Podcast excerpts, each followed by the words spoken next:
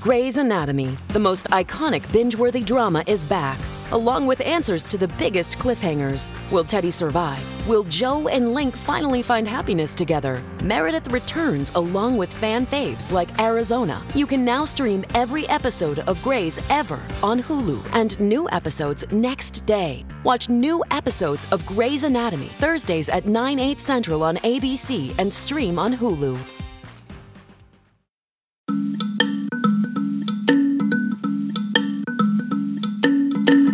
My warning, if you will, to corporate America is to stay out of politics.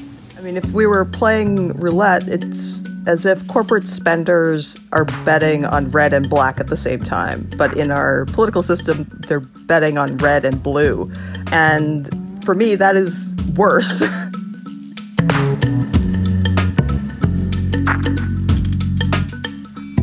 Hi, and welcome back to Amicus. This is Slate's podcast about the courts and the law, and the Supreme Court and the rule of law. I'm Dahlia Lithwick, and I cover these things for Slate. And this week saw a whole lot of action at the Supreme Court. Blockbuster ruling for Google in a long-standing fight with Oracle about whether Google committed copyright infringement when it copied little bits of programming language to build its Android operating system. The court also got a lot of attention when Justice Stephen Breyer delivered a speech at Harvard on Tuesday night, suggesting that the justices are not political at all and that probably the courts shouldn't be expanded. Indeed, what I'm trying to do is to make those whose initial instincts may favor important structural change or other similar institutional changes, such as forms of court packing, think long and hard before they embody those changes in law. And the week ended with Joe Biden signing an executive order that will create a commission to study questions around structural court reform. Later on in the show, Slate Plus members are going to have access to my chat with Slate's own Mark Joseph Stern about the slightly worrisome roots of originalism as a constitutional theory and about Clarence Thomas's anti-big tech rampage at the court this week. Something we wanted to button down on this week's show is this curious connection between the court, corporate speech, corporate speech rights, and the Georgia boycotts. We've talked a whole bunch about the big omnibus vote suppression bill passed in Georgia last week, but we wanted to think a little bit more clearly about what connects the boycotts, Citizens United, corporate speech, corporate money, and the court. And to do that, we have turned to Ciara Torres Spelliscy, who thinks and writes really brilliantly about money in politics. Chara is a Brennan Center Fellow. She's a professor of law at Stetson University College of Law, where she teaches courses in election law, corporate governance, business entities, and constitutional law. Before she went over to Stetson, Ciara was counsel in the Brennan Center's democracy program, where she provided guidance on money in politics and the judiciary to state and federal lawmakers. Her most recent book is called Political Brands. It's an exploration of the legal framework for the use of commercial branding and advertising techniques in presidential political campaigns. It was published in 2019.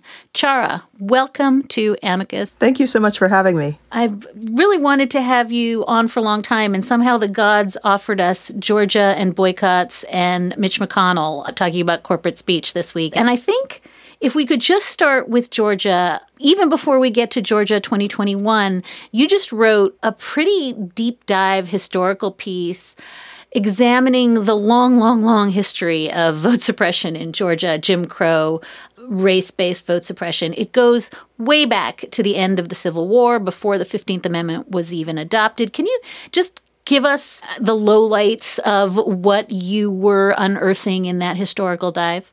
Sure. So I've been working on a bigger piece for NYU Law Review about Reconstruction. And one of the really strange artifacts I found was this history of what had happened in Georgia right after the Civil War. So, what I found is that Georgia, even before the 15th Amendment was adopted, so the 15th Amendment is what guarantees the right to vote to black men. And even before that, we had elected officials, black elected officials in the state of Georgia. So they are elected in 1868 and almost immediately the white members of the legislature turn against these 33 elected black men and kick them out of the legislature. And one of the ways that they were able to kick them out was they said that they could not vote on their own expulsion. And it took federal intervention to get those elected black officials back in their seats in the legislature. And I think that context is important here because I think it's easy to think that the voter advocates today are overreacting or they're being ridiculous or you know what does it matter whether it's this many hours you can vote or that many hours you can vote and i think what uh, a lot of people who know this history will say is we have seen people completely disenfranchised for decades in this very state and so when we see you creeping up to that line and starting this process, we don't want to relive that again. And I think that is the spirit in which protesters have addressed these changes to Georgia's voting laws. So let's talk about how cynical you are about corporations because I'm trying to ferret it out from what you've been writing. And I feel as though you and I are a little bit living on that same seam of being, in some sense, happy that someone is drawing attention, you know, to what's going on in this uh, huge omnibus bill in Georgia, but also pretty darn cynical about Coca Cola's motives and Delta's motives here. And so let's start with, and I think you wrote about this just this week, they turned on a dime, Delta and Coca Cola. They initially didn't seem to have much of a problem with these laws. And then you note, you know, 72 current and former black executive from a whole bunch of corporations condemn Georgia law. And then boom, we're hearing COLA and we're hearing Delta saying this is appalling. And I think I can't tell if as you write about that, you're saying, and that's a good thing, or, oh my God, these freaking hypocrites, they're just uh, doing this to perform some kind of corporate conscience. So, how cynical are we really? Well, when you think about corporate influence in politics, it, it's very heterogeneous.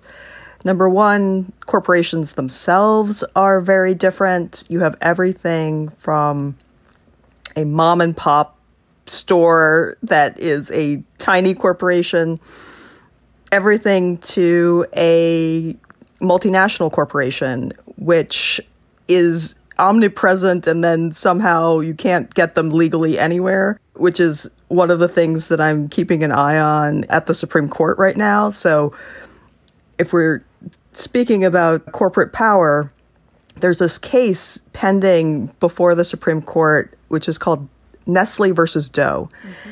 And in this case, Nestle is arguing that they can't be reached for human rights violations abroad precisely because they are a corporation. And I think they are about to win this argument at the Supreme Court which is sort of horrifying. So you have that strain of law, which is excusing corporations from the responsibility that a normal human being would have if they had conducted themselves in the same way. And then you also have the Citizens United line of the jurisprudence, which allows corporations this ability to spend an unlimited amount of money in our politics. There's a difference between federal election law and the election law in each of the 50 states. So at the federal level, we have the Tillman Act, which prevents a corporation from directly giving to a federal candidate out of their corporate treasury. And so when you're talking about even corporate spending, it is sort of different whether you're talking about federal elections or state elections. In in about half of the states, corporations can give directly to candidates for office, like who is going to run for your governorship or who's going to be your attorney general if your state elects your attorney general. In Georgia, that is one of the states that allows corporations to give directly from the corporate treasury to candidates for state office, including their legislature. So there is this difference in law. So at the federal level, what you get are corporate PACs. So corporate PACs are made up of individuals who are related to the corporation. So Typically, they are the officers and directors and employees of a particular corporation. And those human individuals give money to the corporate PAC, and then the corporate PAC spends in a federal election. And then the third way that corporate money can get into our elections is post Citizens United. There was another case called Speech Now, which was actually a circuit court decision but the circuit court decision in Speech Now cites to Citizens United for all of its reasoning. And under that case, that is what created a super PAC. So with a super PAC, we have a PAC that is spending in federal elections. And under that ruling, they are allowed to gather in money from unlimited sources, including you know, from your local billionaire, your local uh, labor union, your local multinational corporation and then they can spend an unlimited amount of money so long as they do it independently of candidates and political parties. So those are the three main ways that corporate influence can get into our political system. And corporations are heterogeneous in how they use these avenues. Some use just spending through a super PAC, others will do all three. And I think it's worth noting that the reason that Coca Cola and Delta and other Georgia companies were targeted by voting rights activists wasn't just that they were Georgia companies, which indeed they are. Like, if you've ever flown through Atlanta in the Delta hub, Delta has a huge footprint in Georgia.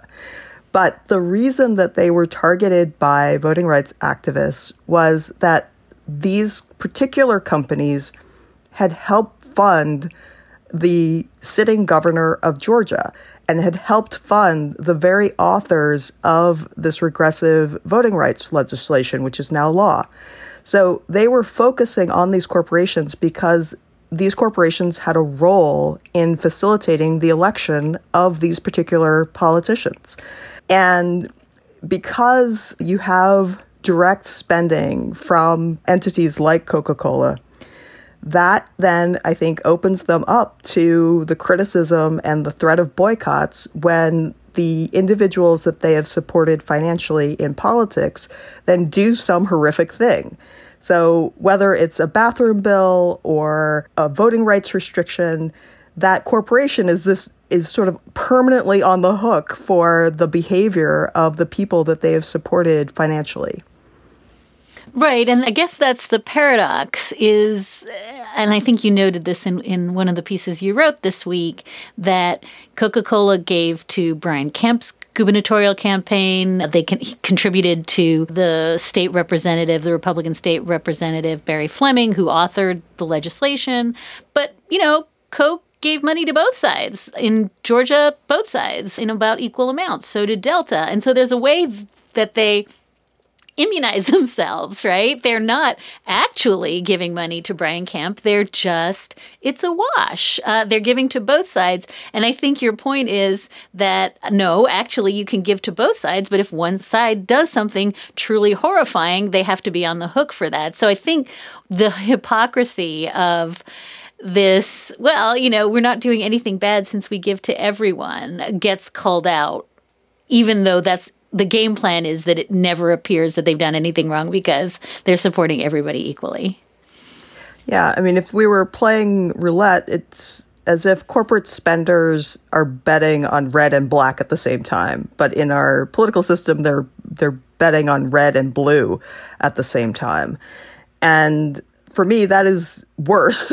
I mean, I am I'm sort of not a fan of the role that corporations have in funding our politics. Now, I realize most of our political campaigns are privately financed, which means you have to get the money from somewhere. And this is one of the reasons why I support public financing. I think there should be a alternative to having our representatives in Congress dial for dollars 30 hours a week.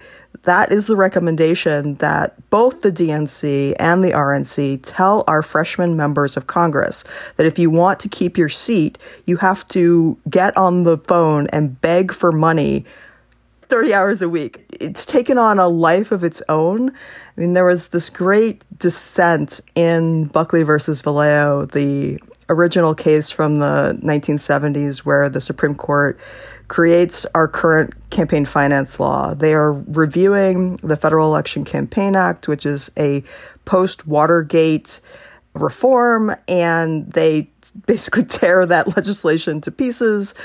And there is this dissent from Justice White, and he talks about the impact that the Supreme Court is going to have on federal campaigns going forward. And he was talking from a position of experience because he had helped run JFK's election in 1960.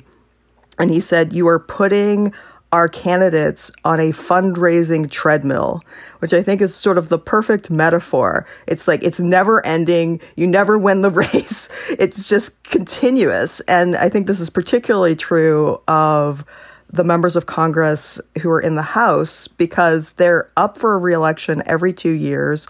And the average winning expenditure by a candidate is $2 million.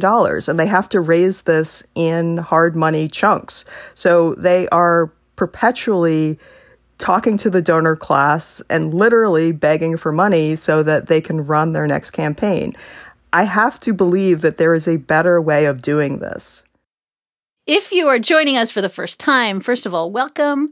And if you like what you hear, be sure to look for us in your podcast app and hit the button to subscribe or to follow. That way, you will never miss an episode. And it will also help us ascend the algorithm so more people can find us too. We'll be right back after these messages. You're listening to this podcast, so you care about history.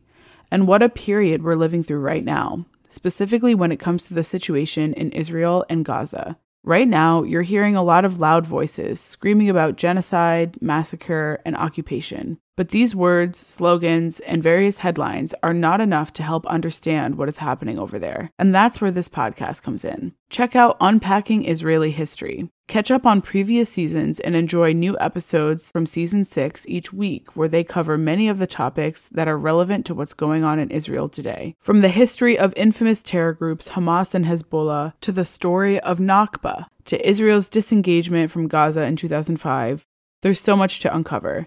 Unpacking Israeli history cuts through the noise and helps you understand Israel's present through understanding Israel's history. So educate yourself. Learn the history behind the headlines. Find Unpacking Israeli History wherever you listen to podcasts.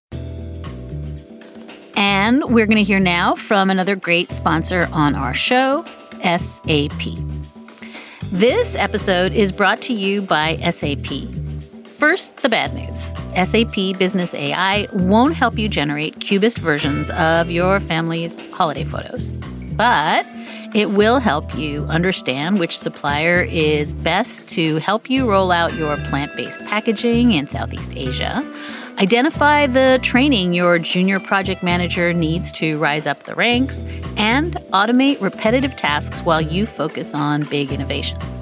So you can be ready for the next opportunity revolutionary technology, real world results. That's SAP Business AI. You've also written, and I think it's really worth flagging, that even when corporations get to look virtuous as they are now, I guess, poised to do in Georgia, after a little while, things shake down and revert to normal anyway. And the example you write about is all the companies that were horrified after the Capitol riot on January 6th, and all the corporations that were like, oh, no, now we can't fund anybody who is deliberately trying to nullify the election, and the ways in which the Chamber of Commerce is already saying, okay, come on back, the dust has cleared uh, and they're all going to pony up again. And so, even if you have a corporation that is trying to do something that looks as though it's moral and ethical, at some point they need to pay to play and they're back in the game, right?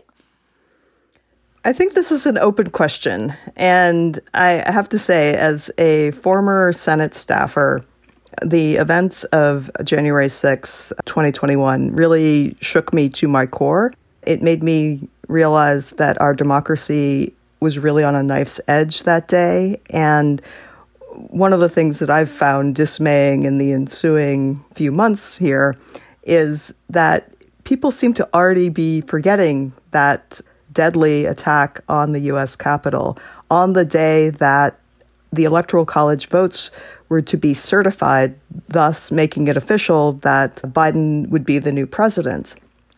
And I feel like we haven't grappled with that. And so I hope that number one, we get a 9 11 style truth commission that looks into this and really examines it so that we don't repeat this mistake. The other thing that I'm very worried about is I think there's just sort of this assumption that the rioters themselves will all face criminal consequences.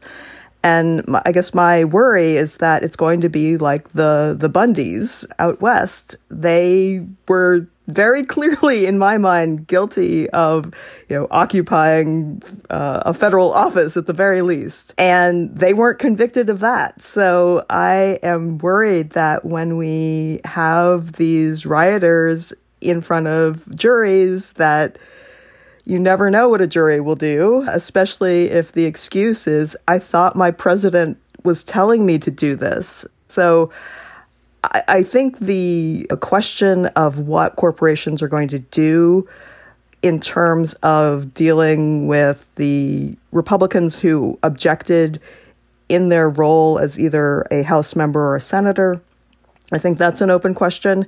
And then I think we really don't know how this story is going to end. We don't know if the people who did the rioting will get any legal consequences and how the public will perceive this in in the long term. I mean, I think if we go back a, a couple of years, a, a lot of us had high hopes for what we thought things like the Mueller report would mean to the to the public and to accountability and all of that. And it was sort of a huge disappointment because I I think the bet was made on uh, the Trump side that people would not read hundreds of pages of a legal document. And I think he was right.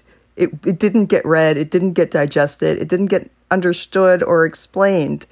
And so there were very few consequences for things around the 2016 election. So eh, when you say, like, how cynical are you about corporations?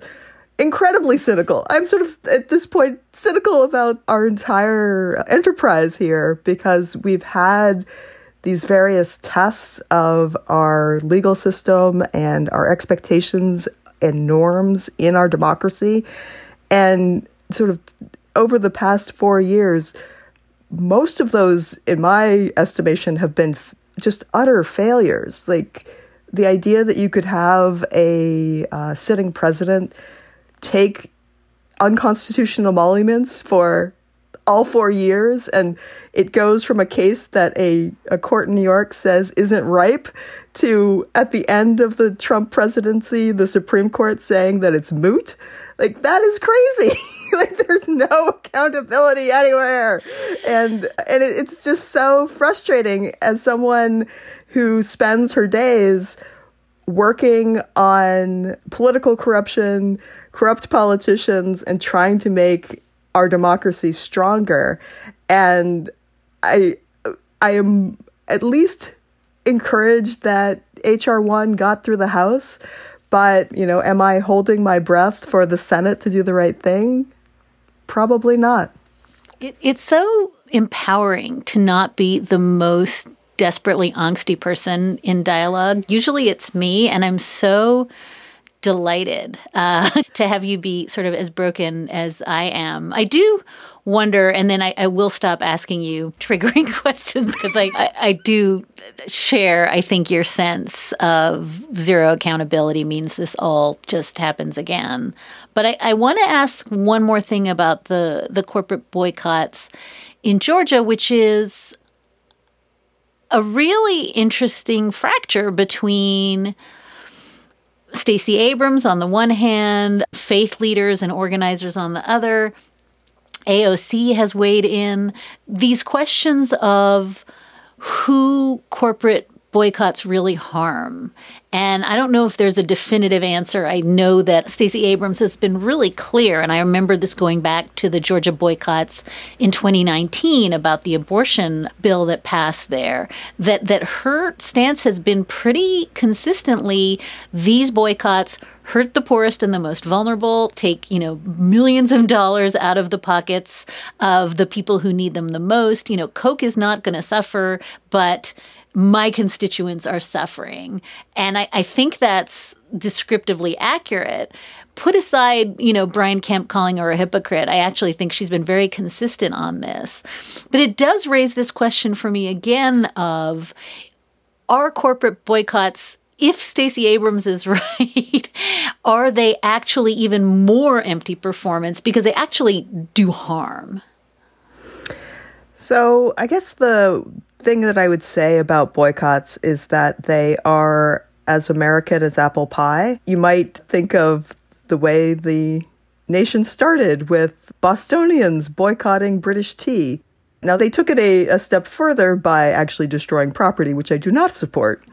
But in general, I think the power to boycott is a very important one. And the Supreme Court itself has protected political boycotts under the First Amendment. So, the same part of the Constitution that empowers the court to give more of a voice to corporations and Citizens United. In Claiborne Hardware, the court does the same thing for political boycotters, which I think is important to realize because boycotters, for whatever reason, they really get under the skin of otherwise reasonable people.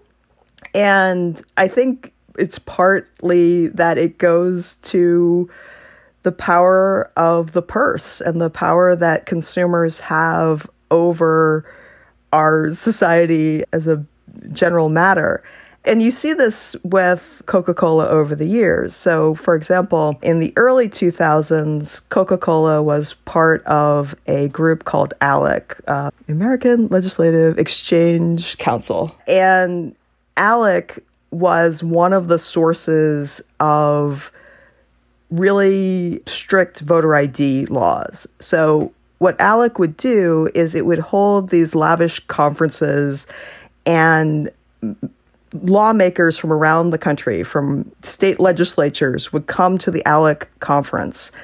And the members of ALEC are also corporate members. So you would have meetings where representatives from like Koch Industries and Coca Cola and other huge American companies would sit in a room with state lawmakers, and then they would have sort of a menu of legislation that the group was pushing. And one of the things that they were pushing was restrictive voter ID. And Coca Cola got in trouble with this when it was revealed that Coca Cola was in this group and that the group was the source of these regressive voter ID laws. And so activists like Color of Change threatened to boycott Coca Cola if they continued their relationship with ALEC. And you didn't have to ask them twice. They almost as soon as the threat of the boycott went into effect, Coca Cola was like, oh, we're, we're out of ALEC. Sorry. no, no, no. Do not boycott us. And I think that sort of speaks to the different structures of corporations. So Coca Cola is very sensitive to boycotts because they are literally public facing. Like they produce these beverages and then individual consumers buy those beverages. Different corporate structures are not as exposed to public customers in the same way. So if your business model is, you know, we do back end IT for other corporations, you're much less subject to a consumer boycott because a consumer probably has no idea that you really exist or what your product is or how you would boycott it. You'd have to be another business in order to boycott, you know, a business to business type offering. But, anyways, Coca Cola is extremely exposed to the whims of the public because they're literally selling their product directly to each of us as consumers. And in in that way, I think that the pressure that boycotts or even the threat of boycotts can bring to bear can be enormously important because our corporations have been given so much power in our politics. So I think what activists have been doing is they've been realizing, you know, my letters to my congressman or my letters to my senator or letters to the president are getting zero results. Let me try another pressure point. And one of the pressure points that they've been trying is okay, well, let's see who funds the, this politician. Let me talk to that person and see whether putting pressure on the funders has an impact on the behavior of the elected official. So, actually, that answers my next question, which is in some sense, you know, you've talked about the storied history of the civil rights boycotts and Dr. King.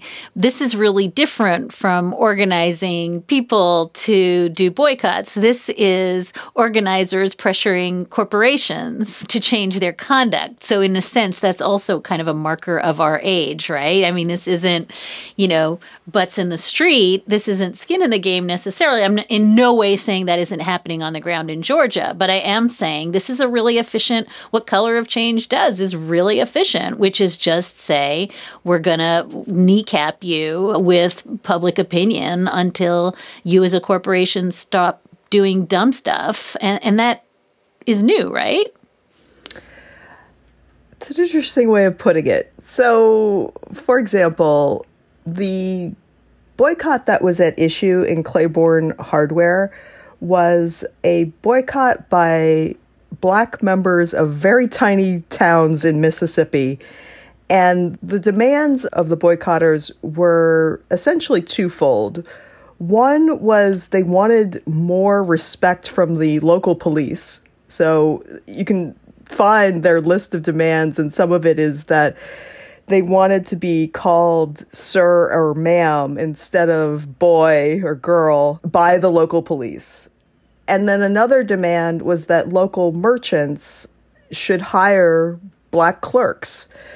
And they boycott basically all of the businesses in the town because they thought of the businesses in the town as causing essentially both problems mm-hmm. that they couldn't get jobs and when they were harassed by police it was completely demeaning and this boycott went on for years to the point where at least some of the businesses claimed that they literally went out of business because half of their patronage disappeared and disappeared for a really long time. And so, what the individuals in this little Mississippi enclave did is they sent one of their own to the state legislature. So, that person then convinces other members of the Mississippi legislature to change the law and to essentially make this type of boycott illegal. They basically call it a restraint of trade. And that law is retroactively applied to the boycotters. And not just to the boycotters, it was applied to the NAACP, who had had a role in organizing the black people in the town in the first place. And so when a judgment comes down from the Mississippi Supreme Court enforcing this law against them, the judgment is a joint and several, as in everyone, all of the defendants are on the hook. So all of these poor black people from Mississippi and the NAACP. And the judgment was so large that there was a risk that the NAACP was about to go bankrupt because of this loss in Mississippi on this like restraint of trade boycott theory. But when it gets to the Supreme Court, the Supreme Court, I think, does the right thing and says we have to put a line in the sand between violence, which is not ever acceptable, and peaceful boycotts, which have a political purpose, which are protected by the First Amendment. But if you think about the original requests, it was both to the government and to local business owners. And the request was sort of, I think, very similar like, treat us with respect. That was sort of the basic request that started this whole you know, consternation and conflict between individuals in this one small town in Mississippi. With lucky landslots, you can get lucky just about anywhere. Dearly beloved, we are gathered here today to. Has anyone seen the bride and groom? Sorry, sorry, we're here. We were getting lucky in the limo and we lost track of time. No, Lucky Land Casino, with cash prizes that add up quicker than a guest registry. In that case, I pronounce you lucky. Play for free at LuckyLandSlots.com. Daily bonuses are waiting. No purchase necessary. Void where prohibited by law. 18 plus. Terms and conditions apply. See website for details. And now let's return to our conversation with Professor Ciara Torres Spelliscy, Brennan Center Fellow and Professor of Law at Stetson University College of Law. We're talking about money and speech and politics and whether Republicans have really come to the conclusion that maybe those three don't mix as well as they thought. I feel like we are going to have to talk about Citizens United. I'm worried um, that it's going to make you even sadder than you already are. But I do think inexorably we are pulled to talk a little bit about sort of how we got here. And you've talked a lot, I think, about the, the climate of dialing for dollars and the ways in which, you know, if you are a, a, congressman, you are beholden to these people who you spend your entire day servicing and pacifying and asking for money. I was just looking at a Brennan Center report by Daniel Weiner saying that essentially now there's this tiny group of people post Citizens United that wield more power than at any time since Watergate. And this is the problem of Citizens United. It's, you know, historic wealth inequality that there's just a handful of huge, huge donors and nobody else. And that's who the government works for. I mean, the idea that this is the source of our freedom is like stuff out the nose funny to me how did we get to the place where corporate free speech about voting is where our hopes reside? So, corporations have a number of ways that they can influence policy. One is spending in elections so that they get their candidate of choice elected, and that person may be more ideologically aligned with some of the goals of that corporation. So one of the goals that might cut across a lot of different corporate structures is the desire for what they would call tax efficiency. I think the rest of us would either call that tax avoidance or tax evasion, but that desire to have fewer taxes owed to the US government, I think, animates a lot of different corporations. And so, one of the things that you saw in the lead up to the 2017 Trump tax cut was a literal donor strike by big Republican donors. And what the big Republican donors said, and said in the press so that no one could miss it, was that if they didn't get their tax cut, they were going to close their their pocketbooks and not give to the Republican Party or to Republican candidates ever again. Because what was the point of spending all this money to get these people elected if they couldn't follow through and provide the tax cut that they were demanding? And lo and behold, you get the tax cut that they were demanding, and the corporate tax rate drops dramatically by 40% in that legislation, which becomes law. So I think that is sort of more typically what we see with corporate spending in politics. It's to elect people who will be responsive in that way. The other thing that you see with corporations is this betting on both blue and red at the same time. So no matter who is elected, they will be beholden to a corporate donor.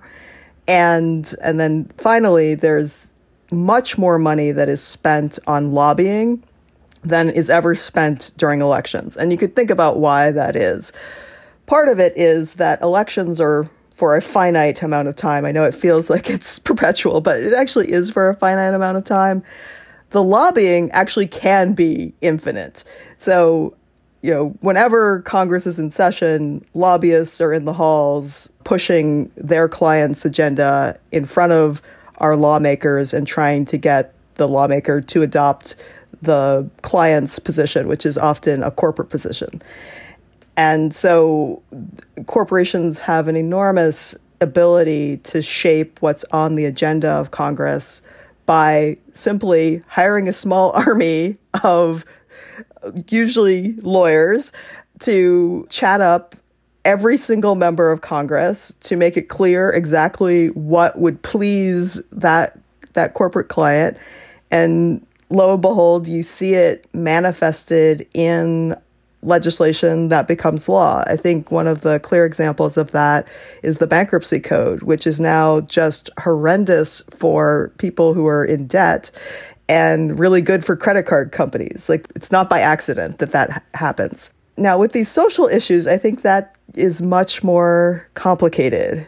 I think the more that the customer base of normal consumer products is enormously diverse and you know mostly going to be located in urban and suburban places in America those individuals are going to have a certain worldview that is maybe not aligned with where the Republican Party seems to be right now.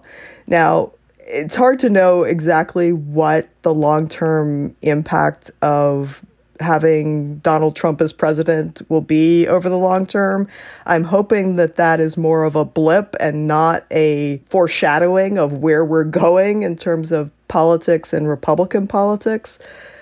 But I think there is a difference between the electorate that put Joe Biden in the office and the individuals who voted the other way. I feel like the chasm between those two choices was so epic. And and that is not, I think, terribly typical of our last decades of elections. I mean, I think there's a reason why in 2000 Bush and Gore tied in Florida, the swing state. Like there was not a huge difference. And if you go back and you look at the debates that the two of them had, they kept on saying like I agree with him. I agree with him. I agree with him. And it was not I think such a life altering, democracy altering question of like which of these two sort of middle of the road ish characters would become the next president. And and I so I I'm very worried about where American politics goes next. And strangely, one of the mediating factors may well be where corporate America's head is. Because uh, I think a lot of corporate America has to think about a far more diverse customer base than the Republican has to think of in terms of a diverse electorate. See, that's so interesting because it, it maps onto, you know, a lot of the reporting that was done in Time magazine, I think in the New York Times, that talked about the group of kind of good government groups, union groups, and corporate groups that were organizing kind of in the shadows in the 2020 elections and all the ways in which behind the scenes, corporate America was not going to allow the country to crater into chaos. Uh, and it again, you have this sense that corporate America, whatever we may think, has its finger on the pulse of do we want nihilism? Do we want, you know, January 6th riots? Like that that is bad for business fundamentally and that that is powering some of this. It, it, it makes me think of the Jane Mayer piece in the New Yorker where she just had audio of Republican leadership saying, we can't, people really freaking like HR1. Like they want to expand the franchise and they like to have good, good government and open elections and transparency. And the idea I think that you're floating that's really interesting is that corporations are savvier about that than politicians are in some sense, that they might be a harbinger of a just sense of when nihilism becomes too much to tolerate. I don't know if that's if I'm overstating what you're what you're saying, but that there's some hope there. I mean, one of the things that I tried to deal with in my second book, Political Brands, was the rejection of Trump by his former business partners. So when Trump announces that he's going to run for president, he has this very odd rollout where, you know, he comes down the escalator in Trump Tower and then the next like words out of his mouth are Mexicans are rapists and the reaction from his former business associates was no, no, no, this man does not speak for us. I think most interestingly, Macy's, which had had a long business partnership with Donald Trump, selling his China made ties to the public. Macy's heard that one speech, his announcement that he was running for president, and said, no, it doesn't matter if we've had a relationship for a decade or more, that we've made money selling your Trump branded products. No more. That is it. And that happened with all sorts of different former business partners with Trump that they saw his racism in that opening speech and said, no, thank you. We have uh, a customer base that we care about more than we care about you. And we are not going to be associated with this type of rank racism.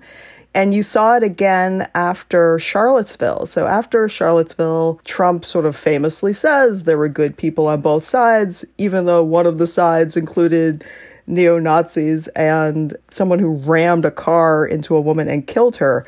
And after Charlottesville, you had these presidential committees that you know were ostensibly for advancing the business interests of you know business in general and the CEOs who were sitting on its businesses so that they you know they were related to the White House both of his business councils quit, like all of them, after Charlottesville. And the way that I read that is that each of those CEOs, including like the CEO of Campbell's, they had a brand to protect. They had a image to protect in the mind of the public. And Trump saying that there were good people on both sides in Charlottesville was just a bridge too far for them. And so while they were willing to, you know, they were on the council so that they couldn't have been too upset with him in terms of what he had said before that. But when he seemingly endorsed or embraced or made excuses for all of that neo Nazi nonsense, including the violence, that was too much for lots of corporations. And so rather than being on a White House business council, they all quit. And I think that showed some moral fortitude on the part of the, the individuals who did that. And it also, I think, just puts down a marker for what is acceptable and what is not acceptable behavior. So, as we were sort of talking about earlier, a lot of our norms came under a lot of crushing stress over the past four years. And I think one of the weird l- points of light in all of this was there were these instances like that where corporate leaders at least said no. Like, I am not going to be a party to this. And I think that's actually important because to the extent that you didn't hear that from you know members of the house you didn't hear that from members of the senate you didn't hear that from cabinet members trump cabinet members seem to stay there like the entire like a lot of them they stay there for the entire four years like you know devos and carson and like Chao, like they were there and said nothing about some of the abhorrent behavior we witnessed.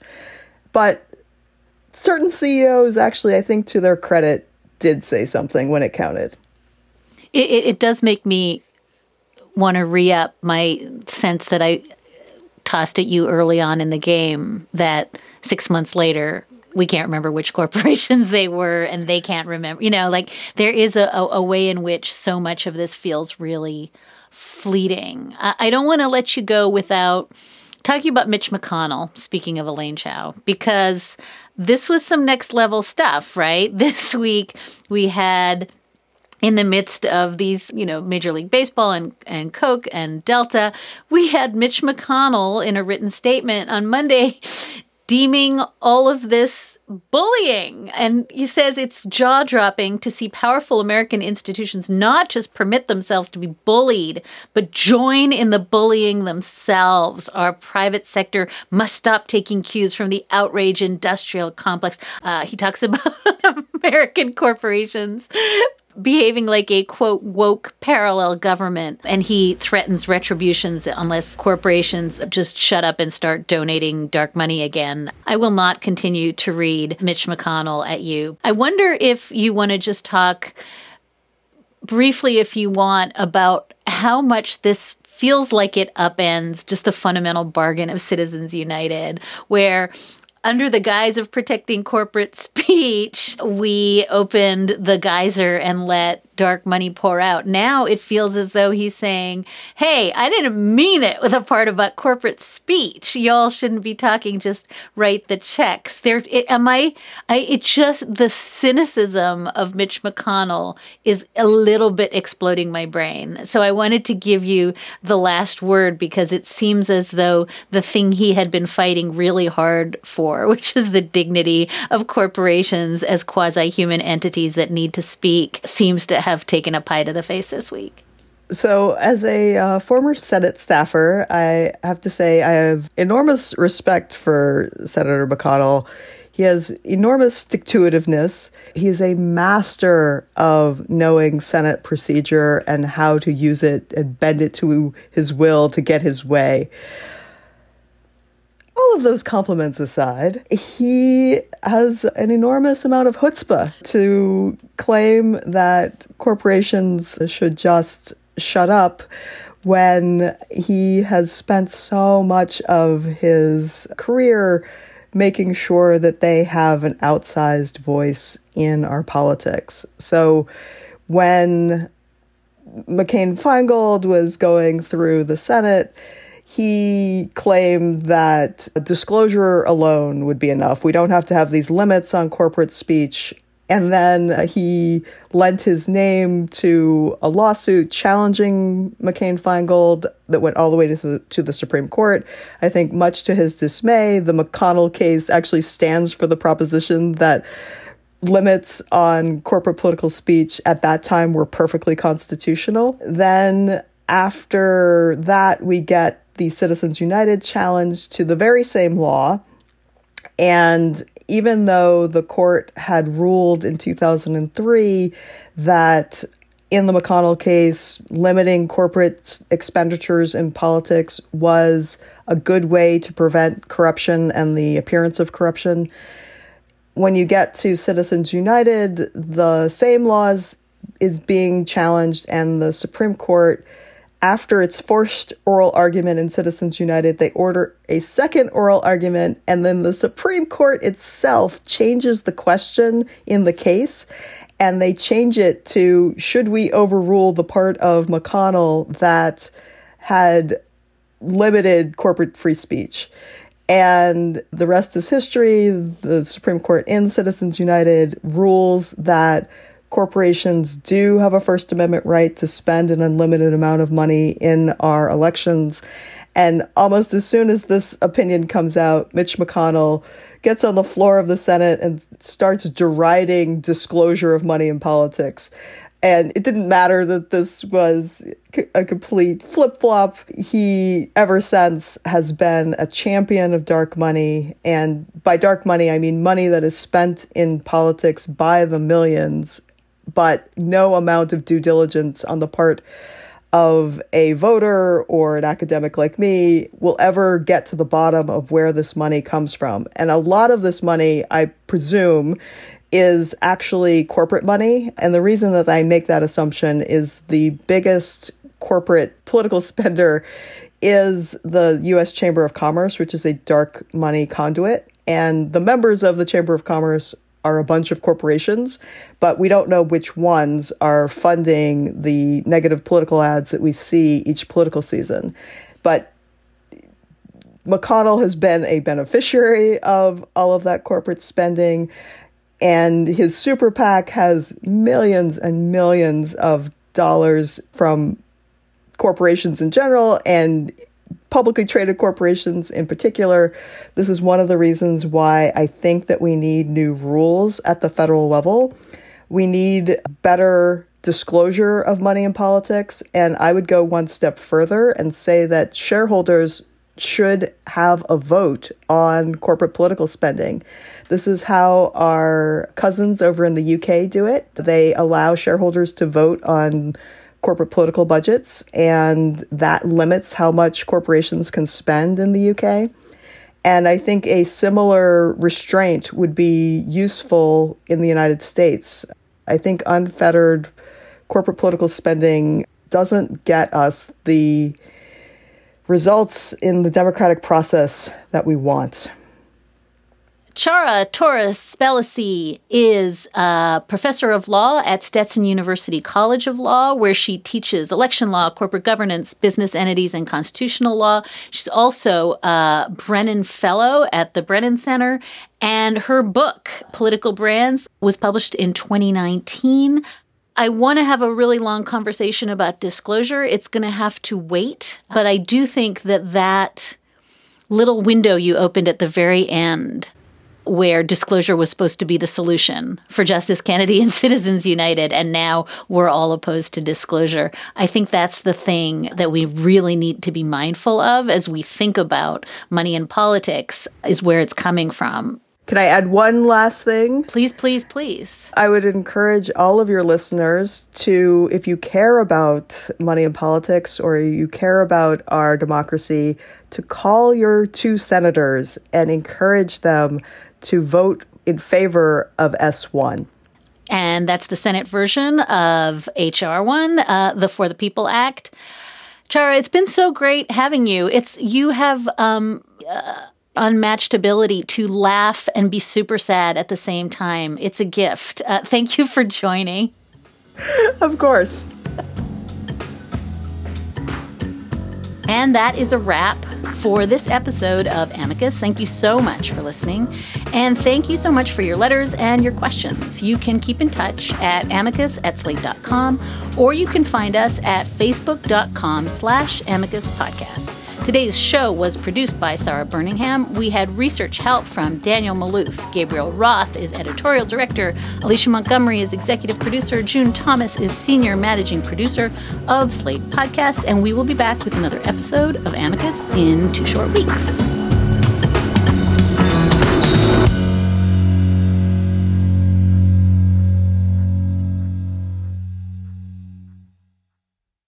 Guys, it is Ryan. I'm not sure if you know this about me, but I'm a bit of a fun fanatic when I can. I like to work, but I like fun too. It's a thing. And now the truth is out there. I can tell you about my favorite place to have fun Chumba Casino. They have hundreds of social casino style games to choose from, with new games released each week. You can play for free anytime, anywhere and each day brings a new chance to collect daily bonuses. So join me in the fun. Sign up now at ChumbaCasino.com. No purchase necessary. VGW. Void were prohibited by law. See terms and conditions. 18 plus.